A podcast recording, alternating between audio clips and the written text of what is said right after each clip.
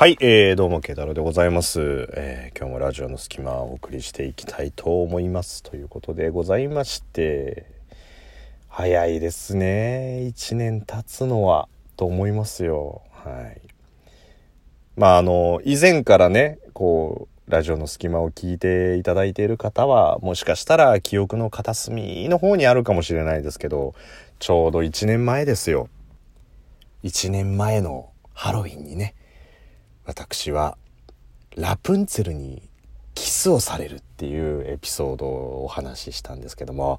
あれから1年経ちましたよ。あのピンクのドレス、金色の髪のラプンツェルにね、しかもすれ違いざまにセクシーって言われて、チューされるっていうところでね。いやー、何やってんだろうね、あのラプンツェル今頃っていうところで、本当に。ねえ。男の人だったけど。はい。まあ去年はね、あの、初めて、生まれて初めてと言っても、まあ、と、と言っても過言ではないじゃなくて、まさに生まれて初めてですね。まあ去年初めてハワイに行って、まあそれで味を占めて、こう、コツコツコツコツ、あの、お金を貯めて今年も行ったわけですけど、まあハワイでこう、本国のアメリカのハロウィンにこうね、夜街ちょっと出てみたりとかしたらね、ごっつい、あの、ごっつい体型のラプンツェルの人に、ね、あの、セクシーって言われてさ、まあ、うんまって言われて、なかなか、なかなか貴重な体験だったっていうね。まあ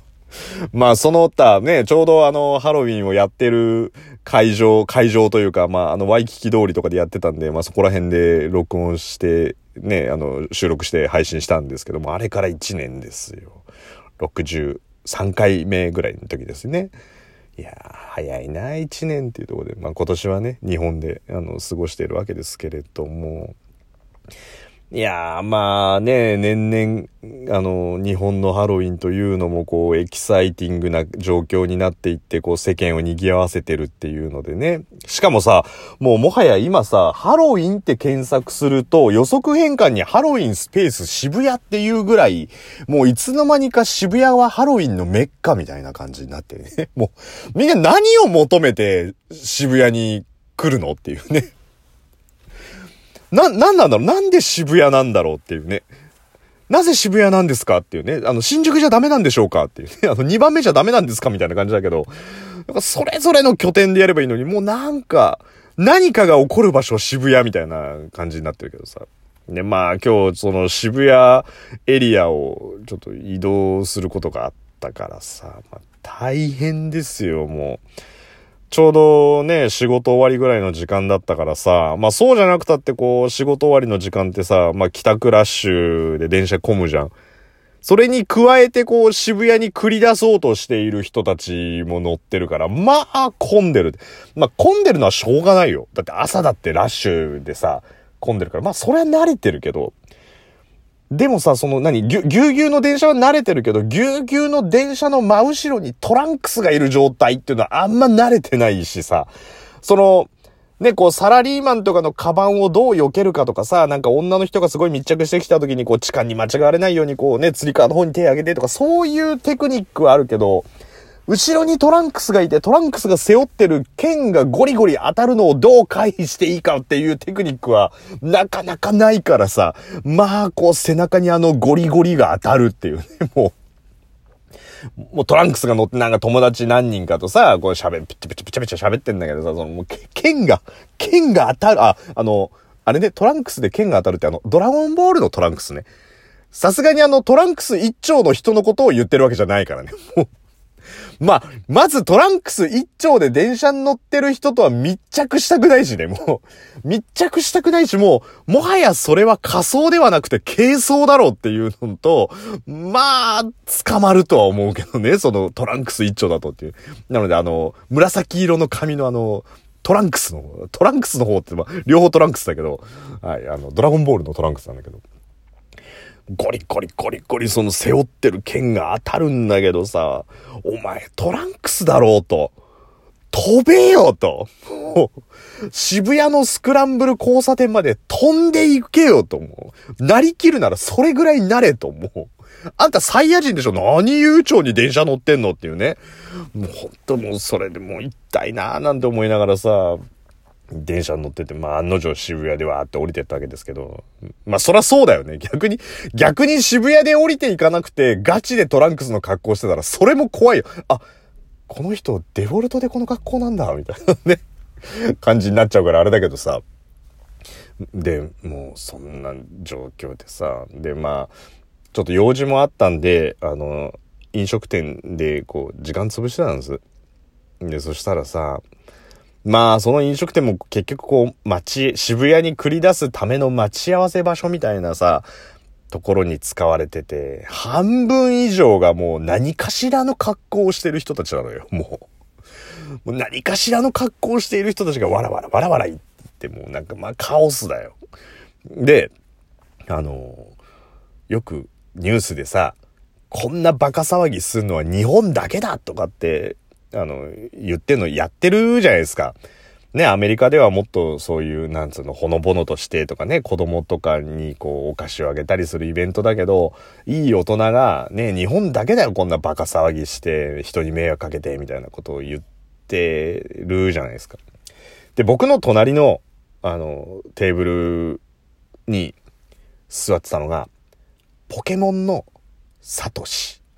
あと、えー、ゾンビの格好、てかゾンビになった女子高生。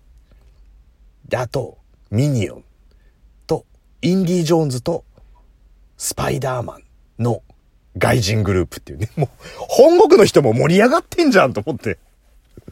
ね、もうバカ騒ぎするのは日本人だけだって言うけど、いやいや、そうでもねえよって、しかも本気だぜって思って。で、あのさ、グループで集まってんだったら、もうちょっと調和を持ってもよかったんじゃないのっていうね。その現地で仲良くなった人たちがたまたまその格好だったっていうんだったらわかるけどさ。まあ、ないよね。サトシと、ジョーンズ博士が一緒にいるシチュエーションっていうのはなかなかないってな、なんだろうこのカオスな状態ってね。スマブラですかっていうね。もう、任天堂キャラが一切出ないスマブラの PR かなんかですかみたいなさ。もうポケモンね、あの、もうモンスターボールとか投げて、いっけーってピカチュウを出した時に、それをジョーンズ先生が無知でパシーンとかやりながらさ、で、それでこう、スパイダーマンがこう、糸をプシャプシャプシャプシャってやるんだけど、全部それをバナナで回避しながら、はははは、バナナとかって言って戦ってる新しいタイプのスマブラですかっていうぐらいの、なんかカオスなグループだったんだけど。でさ、もうなんかもう仮装仮装ってなんかもうコスプレじゃん。っていうかもうもはやコスプレと仮装は何が違うんだとか思ってさ。まあ思わずそんなグループを見てたから横でさ、なんとなくそれ検索したわけですよ。そしたら、なんかこの、ものの本によるとですよ。ものの本によると、説明しよう。コスプレと仮装の違いはみたいなね。まあ、仮装というのは、まあその装いになることらしいんですよね。その格好をすることが、あの、仮装。で、コスプレは、コスチュームプレイ。今変なこと想像したでしょ？今。ねちょっと変なこと想像したでしょ？もう、そうじゃなくて、そうじゃなくて、コスチュームを着て、プレイをする。だから今またなんかちょっと変なこと想像したでしょ？今。ねコスプレって言ったらまあ、そうじゃなくて、そうじゃなくて、まあ、あの、プレイっていうのは、要するにその何かのキャラクターになりきる、演じるっていうことで。だ女子高生になりきる、え、一緒だな。みんなが今チラッと考えちゃったのと結局コスプレって一緒だな。うん、まあまあ要するに何が違うかっていうと、その演じるかどうかっていうところがコスプレと、えー、仮想の境界線っていうところらしいんだけどさ。もうね、あの、それジョーンズ先生とかも意外となんかクオリティ高くて、ムチとかもなんか本物のムチ持ってて。で、なんかこう、他のコスプレをしてる女の子とかに、写真撮ってくださいなんつって、おー、イエスイエスなんて言いながら写真撮ってんだよね。でも完全にムチとか構えちゃったりとかさ。でも、あの、スパイダーマンなんかにはもう床に手足両方ついちゃう。あ、もう、スパイダーマンといえばっていうあの待機姿勢ですよ。あの腰を低く、低く構えた、あの、あの構え。もうだから完全に仮装じゃなくてプレイが入ってるから、もうコスプレ集団なんだよね、もう。ハロウィンの仮装集団じゃなくて、もう完全コスプレ集団っていう。だからさ、もう、もうもはや、あれだよね、ハロウィンって、コミケの介護官みたいな感じになってきちゃってるわけじゃん。要するにその、物販をしてないっていうだけで、もうみんなコスプレでしょ？もう、もうコ、コスチュームプレイをしてるわけでしょみんな。だもう仮想パーティーではなくなってるっていう意味では、まあ、年々ね、年々そのコミケ寄りにもなってきてるっていうところでさ。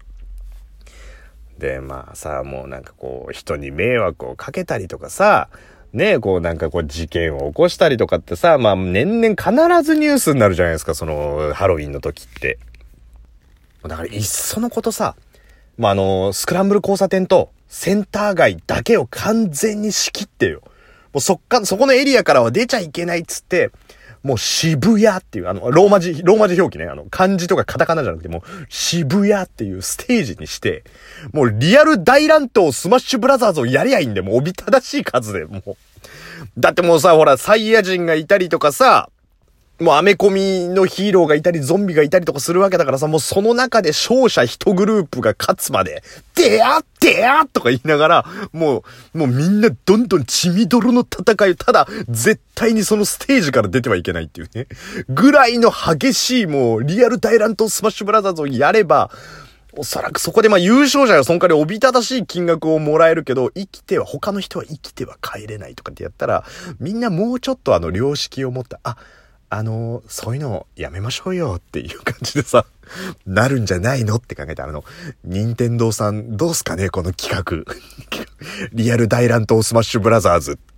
ハロウィンもだけど、個人的には、11月になった瞬間、クリスマス装飾一色になっててさ、ハロウィン？は？何それ？っていう、あの変わり身の速さも日本人ならではだと思うんですよね。